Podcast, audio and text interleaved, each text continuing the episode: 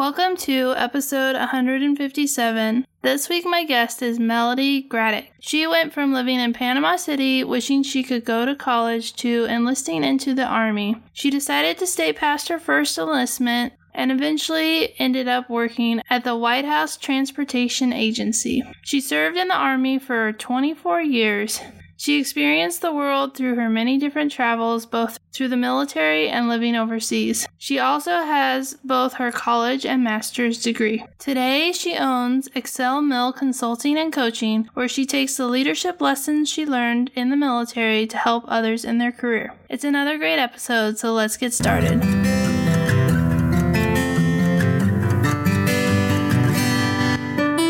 You're listening to Season three of the Women of the Military podcast. Here you will find the real stories of female service members.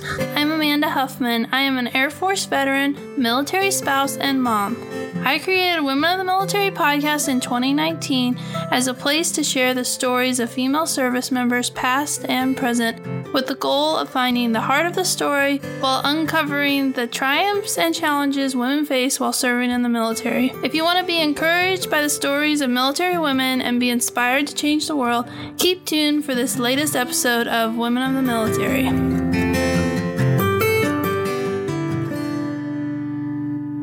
Women of the Military podcast would like to thank Sabio Coding Bootcamp for sponsoring this week's episode. Sabio Coding Bootcamp is a top-ranked coding bootcamp that is one hundred percent dedicated to helping smart and highly motivated individuals become exceptional software engineers. Visit their website at w w w dot sabio dot l a to learn how you may be able to use your G I Bill benefits to train at Sabio. Your tuition and monthly B A H stipend may be paid during your training period.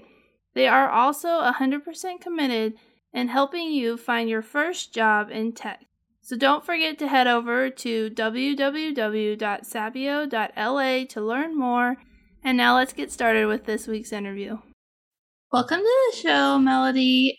I'm so excited to have you here. It is exciting to be here, Amanda, and I'm super geeked to just be able to share who I am and share with the military spouses and anyone that's still active in the military. Thanks for having me.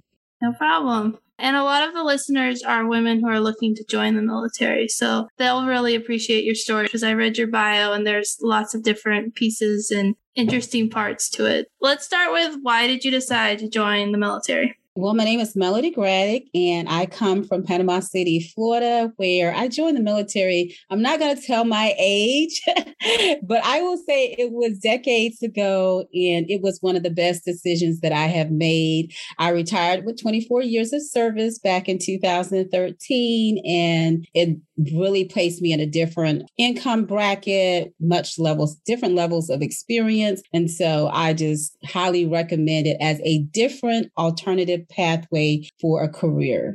And what specifically drew you into the military? Were you just looking for a new pathway and you felt stuck, or what was it that led you to the military? I think what really led me to the military was I wanted to travel the world. Initially, as part of it is to serve my country as being a patriot for, you know, just America and standing up for what we believe as the greatest superpower in the earth. While at the same time, I also had this little knack to like look outside the window of my home and our apartments that we lived in to know that there was more to the world than just Panama City, Florida. And the military provided me that avenue to get education that my mom could not necessarily afford while I, you know, while we were, we had the community college there, the local community college. It still was out of reach with our income bracket. And, and so the military was going to give me what a place, you know, time to travel, as well as an education, and along with the medical and the dental benefits. So when I say that it just leveled us up and, you know, it provided me discipline, I, you know, the diversity of, of thought, as well as being around diverse groups of people. Yeah, that makes sense. So where did you go to basic and what was that experience like for you? Basic training for me was something, I'm not sure they still even offer it, but Fort Dix, New Jersey. So you can imagine leaving Panama City, Florida, going to basic training at Fort Dix, New Jersey, not having traveled that many times out of the state except for Georgia or Alabama, and now going north of the D C area, going into New Jersey for that eight weeks of training. It was an interesting change uh, to see, because for again, it didn't necessarily snow a lot in Florida at that time. Although here recently, we've seen snow in some different places where there's never been snow with these inclement weather patterns. But I tell you, it was just an interesting time. And again, I had did Air Force R O T C while I was in high school. So that afforded me the opportunity to go in as a E three or for the Army private first class. And, and so with that being said, I did not start off as a P V one. That E three rank placed me in responsible position. Even at a young age, I was like, okay, you're going to be the squad leader or the supervisor or manager over other women that were joining. So that was definitely a tough eight weeks for me, because I didn't just get to just be a service member, just entering the service. I was also a leader even back then. Yeah, Annie Brock was on the podcast earlier this year, and she was the highest ranking in her platoon. And she talked about how she was the one who had to hold the door open, and then she had to eat really fast, and then she had to like be the first one out. And she was like, it wasn't the same type of experience as everyone else because she was the leader and there was a lot more responsibility. So it sounds like you were very similar to her story. Definitely. It's a similar, I mean, you are responsible. And so it's not that we're playing like a surrogate mother position when you're in leadership, although it takes on some of those different components. The other aspect is that you are trying to navigate basic training yourself and get over some of the areas. Like for me, it was the weapon. It was, you know, firing the firing the M sixteen and everything like that. So while you're learning to do that, you're also responsible. Okay, did you, you know, check in on your your parents? Did you call back home? Did you receive any mail? And that time it was direct mail, the way we get letters in the mail now, you know, but again, it's interesting. The dynamic is different because everyone has cell phones and tablets. I'm not even sure they still allow that in basic training, but at that point they took away like little pagers. At that time we had pagers. So that dates me a little bit that we had the pagers, and they would take that away from you so that you didn't have contact. So you could really focus in on really training and getting access acclimated to the Army's culture, as well as whether it be Air Force, Marine, or Navy. It was you had to get acclimated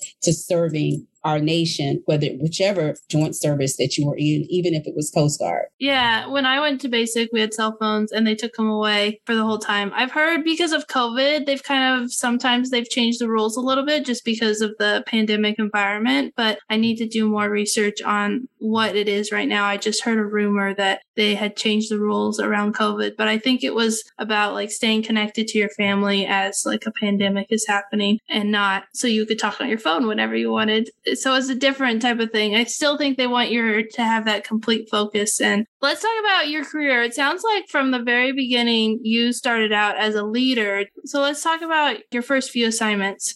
Okay, my first few assignments were unique assignments because I was actually in the medical field as a patient administration specialist, which has a different specialty code now than it had before. But I will say going to San Antonio from, again, similar uh, climate, you know, with humidity and whatever as Florida, but that was interesting. Eight weeks over at Fort um, San Antonio. So it's now Joint Base San Antonio. And so as I went there, I went from San Antonio. My very first duty station was uh, Fort Meade, Maryland. And, you know, it's kind of nostalgic when I actually ended up back in this area twenty years late. Well, several times, because I came back to this area a couple of times. But Fort Meade was my first assignment. And it was exactly two years. I want to say two or three years to the date. And then from Fort Meade at that time, we could change out our orders. So I switched orders with someone that was going to Italy because he desired to go to Italy. And I wanted to go someplace different, which I still ended up going to Italy, but not in that same capacity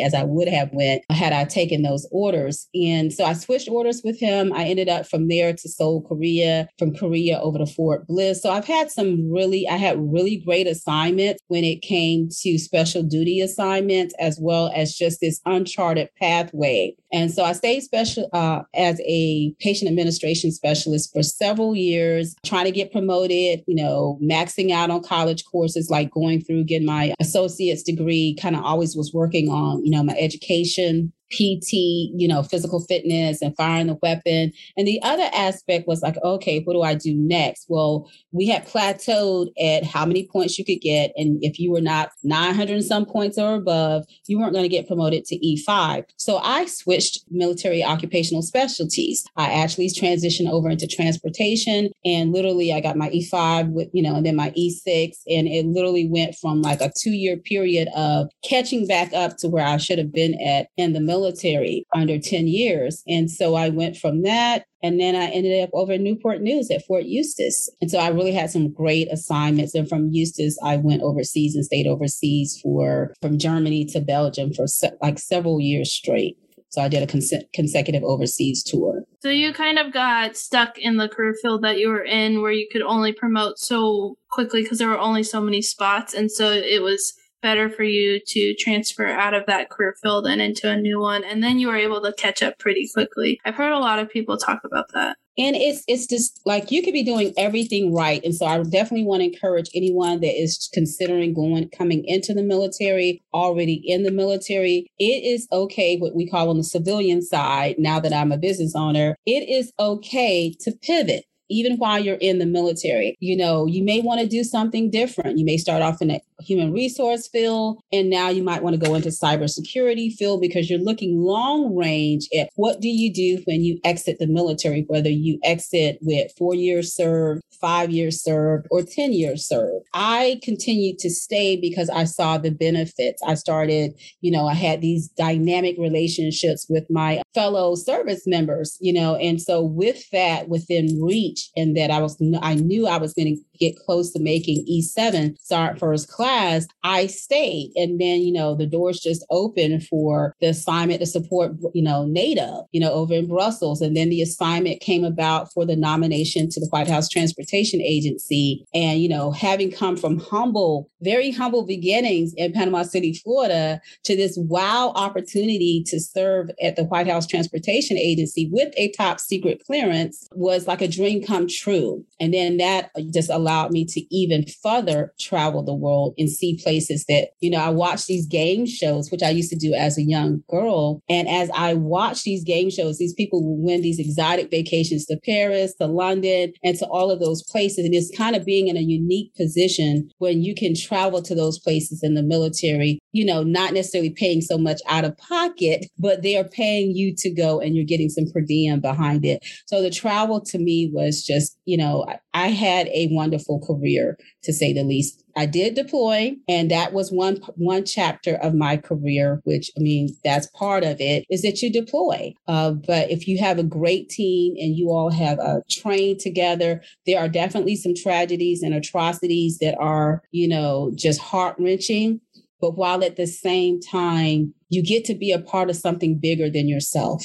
And so to me, that was the larger picture of being part of something bigger that's having an impact in our nation, in other nations, that you really get to see how privileged we are in the United States. Yeah, that's for sure. Let's backtrack a little bit and talk about what was it like to be, you said you did two tours back to back overseas? I did Seoul, Korea, but I came back from Seoul. But when I was uh, back to back from Grafenwöhr, Germany to Belgium, it was three years at the academy as an instructor to students that were, again, going through training to become an E five. So it's just you're continually learning, and it's always about professional development. And so as we go through these technical and, you know, technical training, leadership training, it, it just propels us forward. So being an instructor facilitator is kind of, it's kind of a flip side, because that's part of my business now is leadership development and training, that I've always been invested in career progression and career development because it's the catalyst for change. And, and so within that, I did three years there. And from Grafenwöhr, one of the unique things about being overseas is you had, was it Virgin Air, Ryanair, and these different services, or the train where you could just leave on a weekend, or the M W R, the morale welfare trips, and you could travel to these exotic castles and these places that you read about on a brochure, and you could actually go there for the weekend and, you know, send stuff back to your family from those places to say, not only did you just hear about it, but you actually visited that castle, or you actually went and did a tour or Volksmarch, or, you know, enjoying the German cuisine magazine and going to just the different fall festivals and everything. So, you know, Germany's like right there where you could get to the Rhine River boat ride. You could go down to go skiing. You know, it was just one of those great places to take advantage of if you're overseas or get the opportunity to get stationed in Germany. Yeah, it sounds really cool. And then you said you worked for NATO. That sounds like a really cool job. We actually at the Brussels installation, is new, it was, it was at that particular time, I have to do my research, it used to be United States Army Garrison Brussels. And we actually was a hub that was downtown. Of course, everybody didn't know what that location was, except for people that were assigned there. But we used to support NATO, North Atlantic Treaty Organization. And supporting the North Atlantic Treaty Organization consisted of, you know, you had the Secretary of State come over there, you had different dignitaries from the Pentagon come and, you know, support these different large events that you kind of see on the news, like, you know, these different summits that are held in these different places, and being a part of that team that supported that uh, in the community, because again, we were joint forces. So you had Air Force, Navy, Marine, and Army there supporting. And then you had some, again, we had different NATO troops. They were wearing civilian clothes, but on the weekends, they served in their different capacities. And you got to work with local nationals that spoke either Flemish or French or combination of German and everything. So it was an interesting assignment. And again, why I say it's interesting is because you get to understand different cultures, and we worked, you know, hard, you know, nine to five, forty, fifty, sixty to eighty hours sometimes, whereas other cultures don't work to that same degree. They just have a different flow of work. And sometimes it could be four days a week. Sometimes it's like right at thirty, thirty-five, and being a supervisor and a manager in that capacity around them, you have to understand their policies, understand their memorandum of agreement with our country, and you have to comply with their policies. And so when they say they have to leave at three o'clock in the afternoon, they're checking out at three p.m. in the afternoon, and you have to respect and regard that. So it definitely shows you a different dynamic of what other countries consider, you know, work, and it does not impact their performance work. Yeah, it's really interesting. And you started to talk about like the different cultures, and you also said you deployed. So I'm sure you got to see a different culture in that experience. Where did you deploy to, and what was that experience like? I deployed to Operation Desert Storms. That kind of does date me. So that was the Gulf War. That was right after, uh, again, I was at Fort Meade. I want to say after that deployment, I was around the Fort Meade time frame. So I deployed then, and being in you know, Iraq over there in Saudi Arabia was different. And I was still young. I was still under twenty-five at that time. So I will say that part. I was young, and but the good thing about it is all of the training that we did together prior to our deployment, you know, the different mock postures, the mission, you know, the postures that we had to be in with our chemical suits, you know, being able to wear them for extended amounts of hours, and trusting your team member, trusting that person that's to your right or to your left that's in the foxhole with you. I wasn't scared in the sense of a fear scared. My concern has always been for other people. It's always been about serving others in a capacity of how can I encourage? How can I inspire? That's what, again, the essence of the word leadership. However, it was always looking out for the other people while maintaining safety and vigilance and taking what we did seriously because, you know, running to the bunker, you got the mortar rounds coming, you know, you're running to the bunker and you're having to have all your gear on. And then at the same time, you're having to triage patients. You're trying to, you're having a decon and, you know, you're having to jump sites. And so basically, you're so well trained and so well positioned to do what you do that there is that moment to kind of respond, but your response becomes, again, we're operating from muscle memory. So it becomes automatic that, you know, we don't panic. We just respond, react, and get to safety, or we respond and act, and we, you know, continue with our mission that's in front of us, like being so laser focused that it's like, how do you function? Well, you function in it because you're trained. It's only when we deploy back and after so many years that you actually process what you actually experienced and saw, because it was happening right in front of you. This person is amputated. This person just died, like right in front of you. This person is bleeding all over, and you are responding and treating. But then when you step back from that posture, that rapid posture, then you process the hurt. You process that, you know, because I still say to this day, it is not normal for human beings to see that volume of death on a consistent basis and still be normal. Hence the word why we have post-traumatic stress disorder now, because we've been exposed to so much that, you know, you may watch it on T V and think, oh, it's just a movie or a game. But in real life, it desensitizes you to an extent because you still carry on with the mission. But afterwards, it's when you process the reality, and it's just so raw because it's it happening and it's happening every single day throughout the day. So you function, it's kind of like functioning and dysfunction. Yeah, that's a really good way to talk about it. And I think one of the hardest parts of like coming home from war is you've been functioning and you're surviving. And so you're like, I don't need to think about those feelings and all the things that happened. And so you're like, I'll just push forward. But you do really need to process all that stuff that you saw. And it's kind of like a training mode that you go into to get through it. But eventually you need to work through those feelings. And a lot of times soldiers, we're just not as good at doing that because we're just like, get the mission done. And then we're like, and forget about it. And I want to put this plug in because it is National Suicide Prevention Month this month. So it's just really important for everyone that's listening to know that it's National Suicide Prevention Awareness Month. And one of the things that I learned, a valuable lesson learned, is that as I was transitioning out, kind of dating myself here, is that it became okay.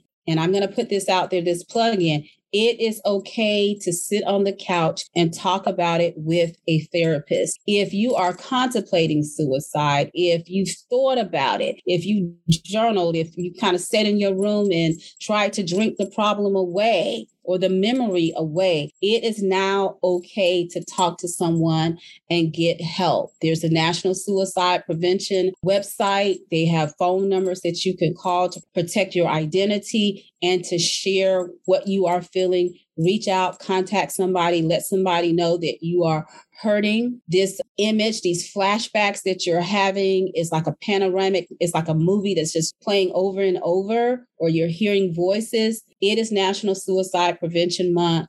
Contact someone. There are a plethora of resources that Amanda, I'm sure, has on her site, as well as other uh, individuals that can point you to get the help. It's no longer going to impact your security clearance. It's no longer going to impact your promotion. Get the help you need. Yeah, and I have been going through therapy with the Cohen Veterans Network the last, I guess, ten weeks or so. Um, I'm almost at the end of the sessions, and it's been really helpful for processing so many different aspects. And I kind of knew I needed therapy for a while, but I kept hitting roadblocks. And luckily with Cohen Veterans Network, I was able to get help and get therapy. And it's been life-changing. I have so many more tools on dealing with some of the things that I dealt with while deployed. I'm going to put the resources that you mentioned, and I'll link to Cohen Veterans Network in the show notes so that people can find them. But it's so important if you're struggling to reach out, and the suicide prevention line is definitely a really great resource. I am so glad that you are receiving the assistance that's available to veterans. And in many cases, whether you are going through the V A or TRICARE, it's a nominal fee if it's through TRICARE. And if it's through the vets, you know, it could be free. There are some services that are co- totally free of charge. I think now it is time for us to really, you know, it, it was always about taking care of our battle buddy. But even now, I still reach back. I talked to someone that I had known from Fort Bliss thirty some years ago, and just reaching out and checking in on her as a vet, because we're at different tiers in our career paths post-military life, and it's still important. The veteran community is still very important to be a part of, to be plugged into, so you can actually get on the phone and I don't care if it's a five-minute conversation or a three-minute conversation, just to let people know that you're okay and not just, you know, under that cloud of depression and just trying to navigate it yourself. Get the help that's out there. There's so many resources that are out there. And I was on a vets call this Saturday, Vets to Industry, and th- that organization is phenomenal. And they are people with resources that can just literally help us to get out of the house. There's the art therapy, the music therapy. There are so many different tools for vets to utilize to support, like a support system. Yeah, it's so true. And we as veterans just have to get involved. And the Cohen Veteran Network is a free program that I'm doing. And so there are, there's a bunch of free programs, and Vets to Industry is a great for transitioning veterans and just networking with veterans. I've done a few of their online events that they've done in the past year. It's just so great, all the stuff that they're doing and the way that they're connecting vets. We were going to talk a little bit about the White House. So I want to go back to your career and talk about your time at the White House, because you served there under both President Bush and Obama, right? Correct. So, so that was like an interesting experience, because you got to experience two different leaders, two different parties in charge in the White House. So what was that experience like? I will say the experience for me working at White House Transportation Agency, which uh, there are There is the White House Military Office that I'm not sure a lot of people are aware of. And these are nominated positions to serve, whether it be White House Communications Agency, White House Transportation Agency, the Presidential Airlift Group. There is the also the uh, the one that does the food, uh, Presidential Food Services, and that's through the Navy. There are a plethora of organizations that support the movement and logistics and everything that goes into the behind the scenes support for the president of the United States. Wherever you see the president, there is a host of people supporting his logistical and operation, the logistics, the operations, everything. And when I say that it could change your career trajectory post-military, because you're in a posture where, again, nominated position, you're working around civilians, you're working around contractors, and you're working around fellow service members, to include the junior cabinet members, senior cabinet members, people that you see that are news correspondents and contributors that are on C N N and Fox, and you are moving about in and around that element, which, you know, we, we understood that we were statesmen and we were ambassadors, even as a service member. And so it's just very, it was a, a rewarding position, educational. You continue to get your education while you're serving. You continue to prepare yourself for promotion, whether you're going to go back into, you know, a regular unit or not. But again, there's that opportunity to stay within some agency. Then there's that opportunity to go back to a regular unit, but you go back with a different perspective, because now you've kind of seen what it was, not just working in a unit, just this all service members, but now you've worked around some civilians and some independent contractors. And so you get that diversity of thought, that diversity of experience, that collective intelligence, and you kind of see from a very high executive level what goes, uh, some of the ins and outs that goes into some of the policy making that drives the decisions of some of the commanders, drive some decisions of like whether we're going to go to war or not, which summit we're going to, some of the outcome of those summits as far as building up these different countries and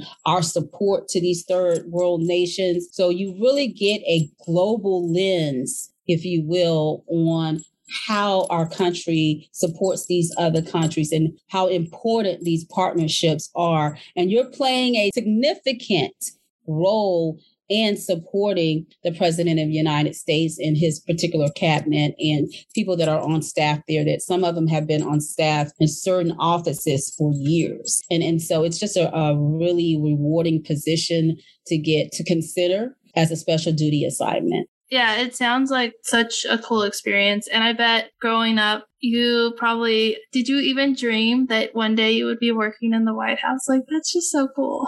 That was never a dream, Amanda, and I laugh and smile about it because people ask me that when I interviewed for jobs. You know, it's like you go from working in this at this executive position, even serving in the capacity that we served in. And it's a, I mean, when you think about working in that particular tier, you know, supporting that particular tier of government, which is the executive branch of the government, it really postures you differently with your self-esteem, your confidence, you know, the value and worth that you bring to another position afterwards. You're able to articulate who you are differently. So it postures you for, I mean, this, there are no limits. So it makes you really have a, a limitless viewpoint on not necessarily putting a cap on what you can achieve beyond that, because that is like a premier position to have and to exit from and have on your resume.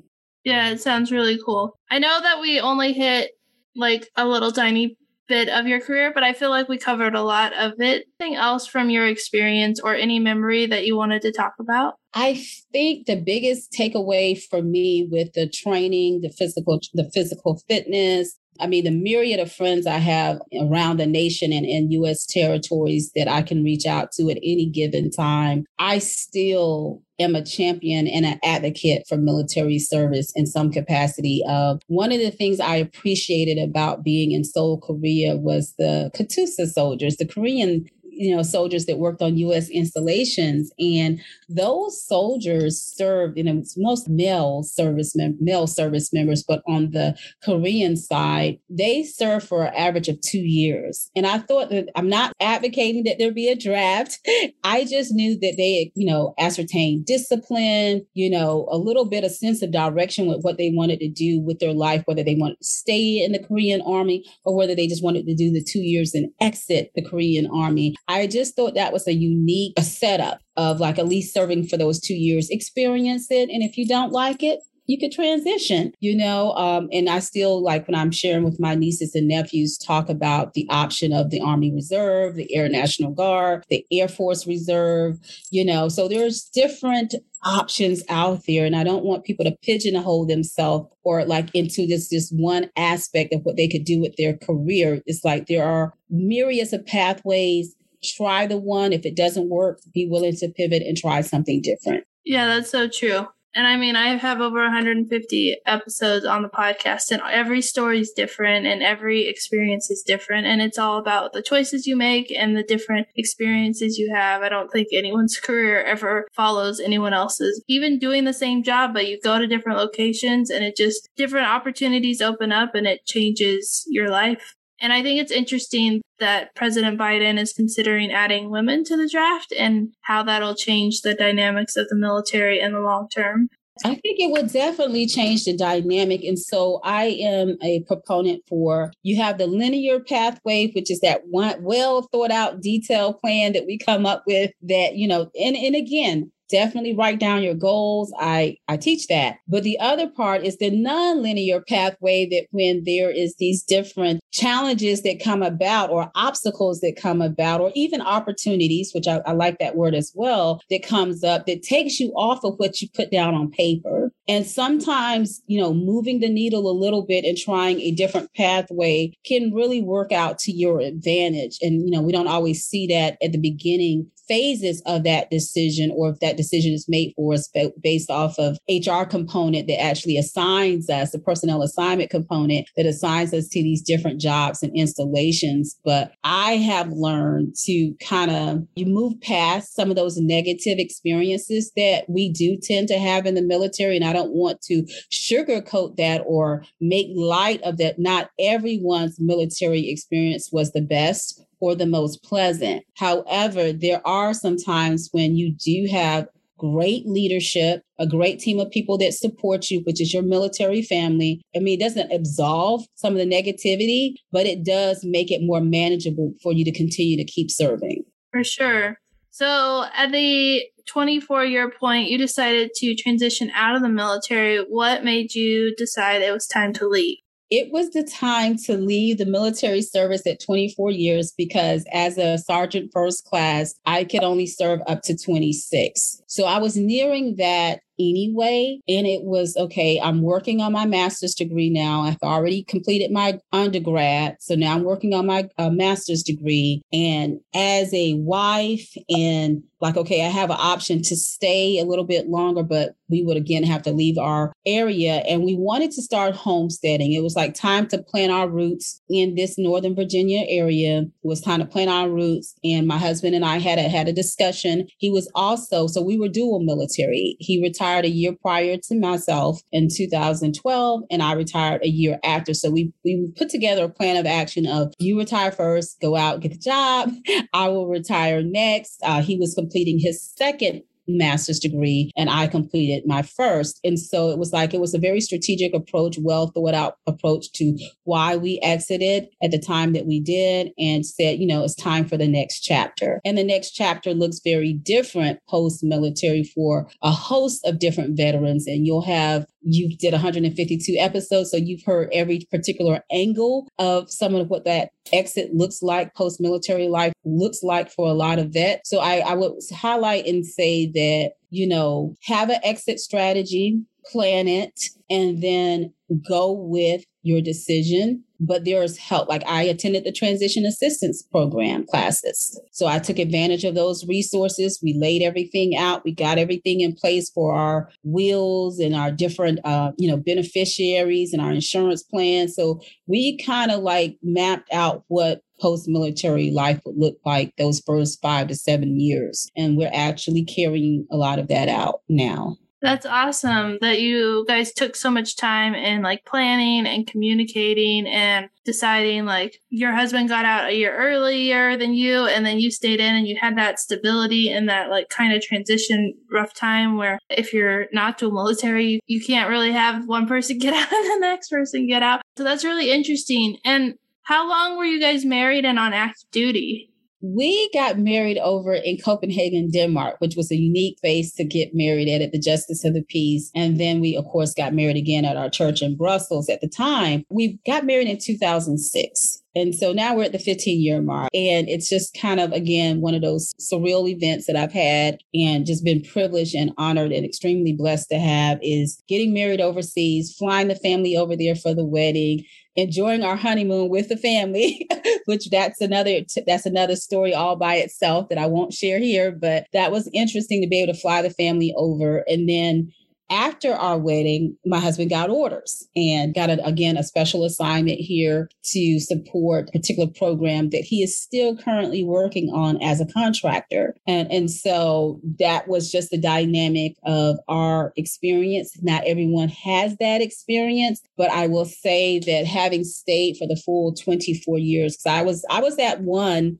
soldier that would always raise my hand. I'm only going to do a two-year reenlistment up until I hit ten. And then after ten, I went ahead and did it for the full, hey, it's just going to be indefinite. But I was like, hey, I don't know if I'm going to stay in. But when I say my life is so much better because I did stay. And, you know, every, some people are being extremely successful with the cybersecurity certificate and, you know, information technology, P M P. There are some people that are doing extremely well and they didn't have to stay the full ten or or twenty years or some, you know, at the time, at one point, they were offering a fifteen year retirement. So I've seen some different experiences where people have been extremely successful and they did not retire. So I want to make sure that everyone that's listening understands that you can be successful, whether you stay the full twenty or whether you stay under twenty. It is, again, it's the decisions that you make along the way that can really set you up for su- success when you exit the military.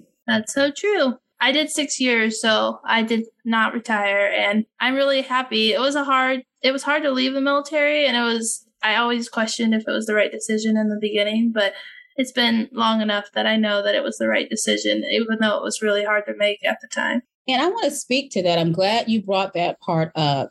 Whether it's six, four, or five, or twenty, leaving the military is like, because the the military is a microcosm of society. It is a community within a community. And it's so woven together that It's your family. It's like you grow up in it. And when you grow up in an organization, it does make it difficult to leave because now you're looking at relationships. There is that infrastructure. There's that support system where, you know, your promotions, your human resource department, your how you eat, where you live at in the dorms. You know, now they have the dorms versus the barracks for when I grew up in the military. So when you leave that infrastructure, or shall I say that bubble, it is difficult emotionally because now what are those relationships going to look like now that you're not there every day? Will they stay in contact like, hey, keep in touch? Well, they don't always because everyone lives their individual lives. And so they have their lives to navigate. The intent is to stay in touch,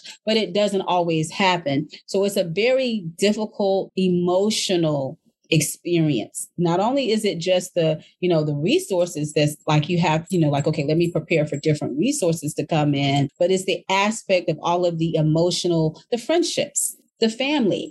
And so it's like, I'm not going to have that family or being able to go on the installation and enjoy some of those festivals and events that they have on the installation that you just are accustomed to experiencing, and what Friday night looks like, what Saturday and the weekends look like on the installation. Whereas now you're like, okay, I don't have that same infrastructure. You build new relationships. So even though you still have those that you can reach back out to on LinkedIn and in the social media world that we are in, and we can, we're always just a, you know, text or a Zoom call away from, like, or FaceTime away from talking with someone, but now you're a civilian and you build new relationships. That's so true. I'm still halfway in because my husband's still in, but it still is a, it's still quite a transition. And eventually my husband will retire and then we'll have to go through it all over again and it'll be a new experience. Well, I am great to hear that you are now the, you have the official badge as a military spouse. And so you're still part of the military community, it, but it is still, even in that, is different. So I really want to salute you and your husband for having served our nation, continuing to serve, because on this side, what I do as a leadership trainer and consultant to different organizations, have went to the Department of Labor for one of their focus groups. One, I am so pleased that they really have this initiative Initiative for military spouses to receive the different training and certification so that they can move from installation to installation with their spouse and continue to not have to have to start all over each installation. So I'm so pleased that there's those initiatives to keep military spouses employed just like veterans. Yeah, it's so important because when I transitioned out of the military, none of that was there. And so that was part of the struggle I found in, like, finding a job, because when I transitioned, I knew we would be moving in a year and then I was going to have to start over. And so that's part of why I'm a freelancer and podcaster, because it gave me the flexibility to just take my computer wherever we moved. And I didn't have to worry about having an office job that then I had to start over. But there is, there's so much going on in the military spouse unemployment arena that is so important. So you mentioned your business. Let's talk a little bit about what you're doing today. And one of the things that we're doing at my company, Excel Mill L L C, we are a training solutions provider, and we are an executive management consulting firm. And our tagline is that we empower people and teams to excel both professionally and personally. And again, leadership training, we are advocates for lifelong learning, and we do market research as well as executive coaching. And so coaching is is not necessarily therapy, nor is it mentoring. Coaching is where we ask poignant questions because we believe that you have the answer. We believe the answer lies within the person. And as we ask these deep questions, thought-provoking questions, and, you know, allow that person to sit in a quiet space, the answer will surface. It's in their subconscious. And I found myself doing that in the military. So the interesting dynamic, if you heard about training over at uh, Grafenwöhr, Germany, and always being in a leadership position, I, after receiving my master's, was in a not necessarily the same situation as you, Amanda, but a, a unique situation where I could either work for someone else, which is the federal government, or kind of that's one of the trajectories is you served in the military, you can go get a federal job. But the other option was You can either go in the military, you know, go in that direction, or you can start your own business. And so I looked at it from a vantage point of all of these years of experience working in the client, you know, the different tiers of government and supporting, you know, NATO, supporting the president, seeing that we have something to offer small, mid-sized, and large organizations was less. Pull together other peers that have industry experience, and let's offer this leadership training, cultivating lifelong learners where people can advance their careers, take the necessary courses, whether they're on-demand courses that are micro or hour, and they can take these different courses or certifications and upskill so that they can, again, have a living, not just a living wage, but earn a salary that reflects and represents their level of knowledge, skills, and experience. So it's my passion to see people advance from middle management all the way up into the C-suite, if not be on a board of directors, and really for them to identify their strengths, identify the skills. Like there's like now there's this, we are really championing soft skills. There's this in the industry, soft skills is one of the number one skills that will be needed post twenty twenty-five and beyond. So yes, the hard skills are still a requirement for some industries, but most companies are also looking for people that have the soft skills. And we offer that at Excel Mill L L C. That sounds great. And once you become a business owner and you have like that control over your life, it's stressful, it's challenging. It's not like it's a walk in the park. It's just something about it that's so gratifying. And I just love being able to work for myself and, and change the world through the work that I'm doing. And it sounds like you're doing the same thing. I like that. It's not a walk in the park. It's not for the faint of heart. And, you know, a lot of what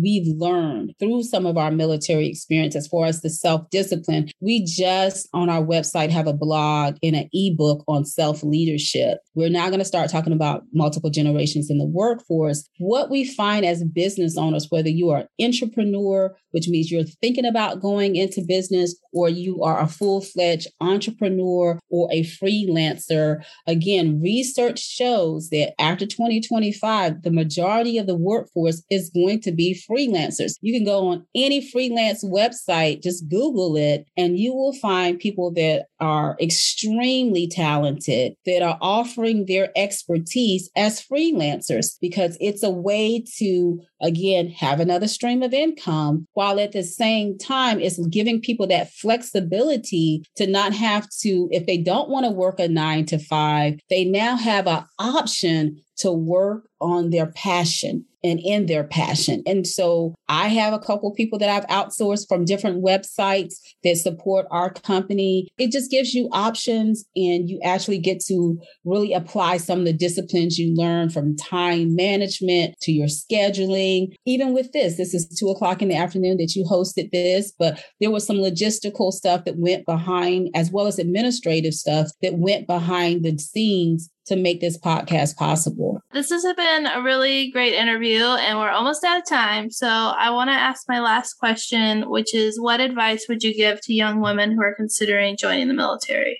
That is a great question. I will tell every woman that is thinking about joining the military, I would say make a conscious decision that you can live with and not regret. I really like that because I think that is one of the things I'm working on a book that is on the topic of women joining the military. And that's one of the things that I say in ten years, if you're going to look back of, should I join the military? And you think back and say, I really wish I would have, then that, that kind of helps you find your answer. There's still a lot more internal work and the pros and cons and your life situation. But I think that's a really good gut check to tell you if you're like in the middle on where to go. So I love that it's. And I'm a proponent, and one last final thing, Amanda, I am a proponent for now at this particular juncture in our lives, and it's like looking back in hindsight, but really sometimes it's okay to get advice from friends and family to see what their perspective is on a situation, but also, again, sit quietly with yourself and make the decision. Because if you have, if someone's living their life through you vicariously, you will make a decision that you will later regret.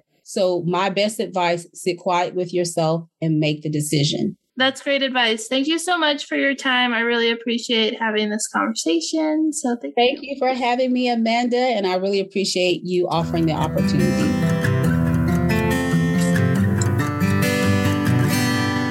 Thank you for listening to this week's episode of Women of the Military Podcast. Do you love all things Women of the Military Podcast? Become a subscriber so you never miss an episode, and consider leaving a review. It really helps people find the podcast and helps the podcast to grow. Are you still listening? You could be a part of the mission of telling the stories of military women by joining me on Patreon at patreon.com slash women of the military, or you can order my book, Women of the Military, on Amazon. Every dollar helps to continue the work I am doing. Are you a business owner? Do you want to get your product or service in front of the Women of the Military Podcast audience? Get in touch with the Women of the Military Podcast team to learn more. All the links on how you can support Women of the Military Podcast are located in the show notes. Thanks again for listening and for your support.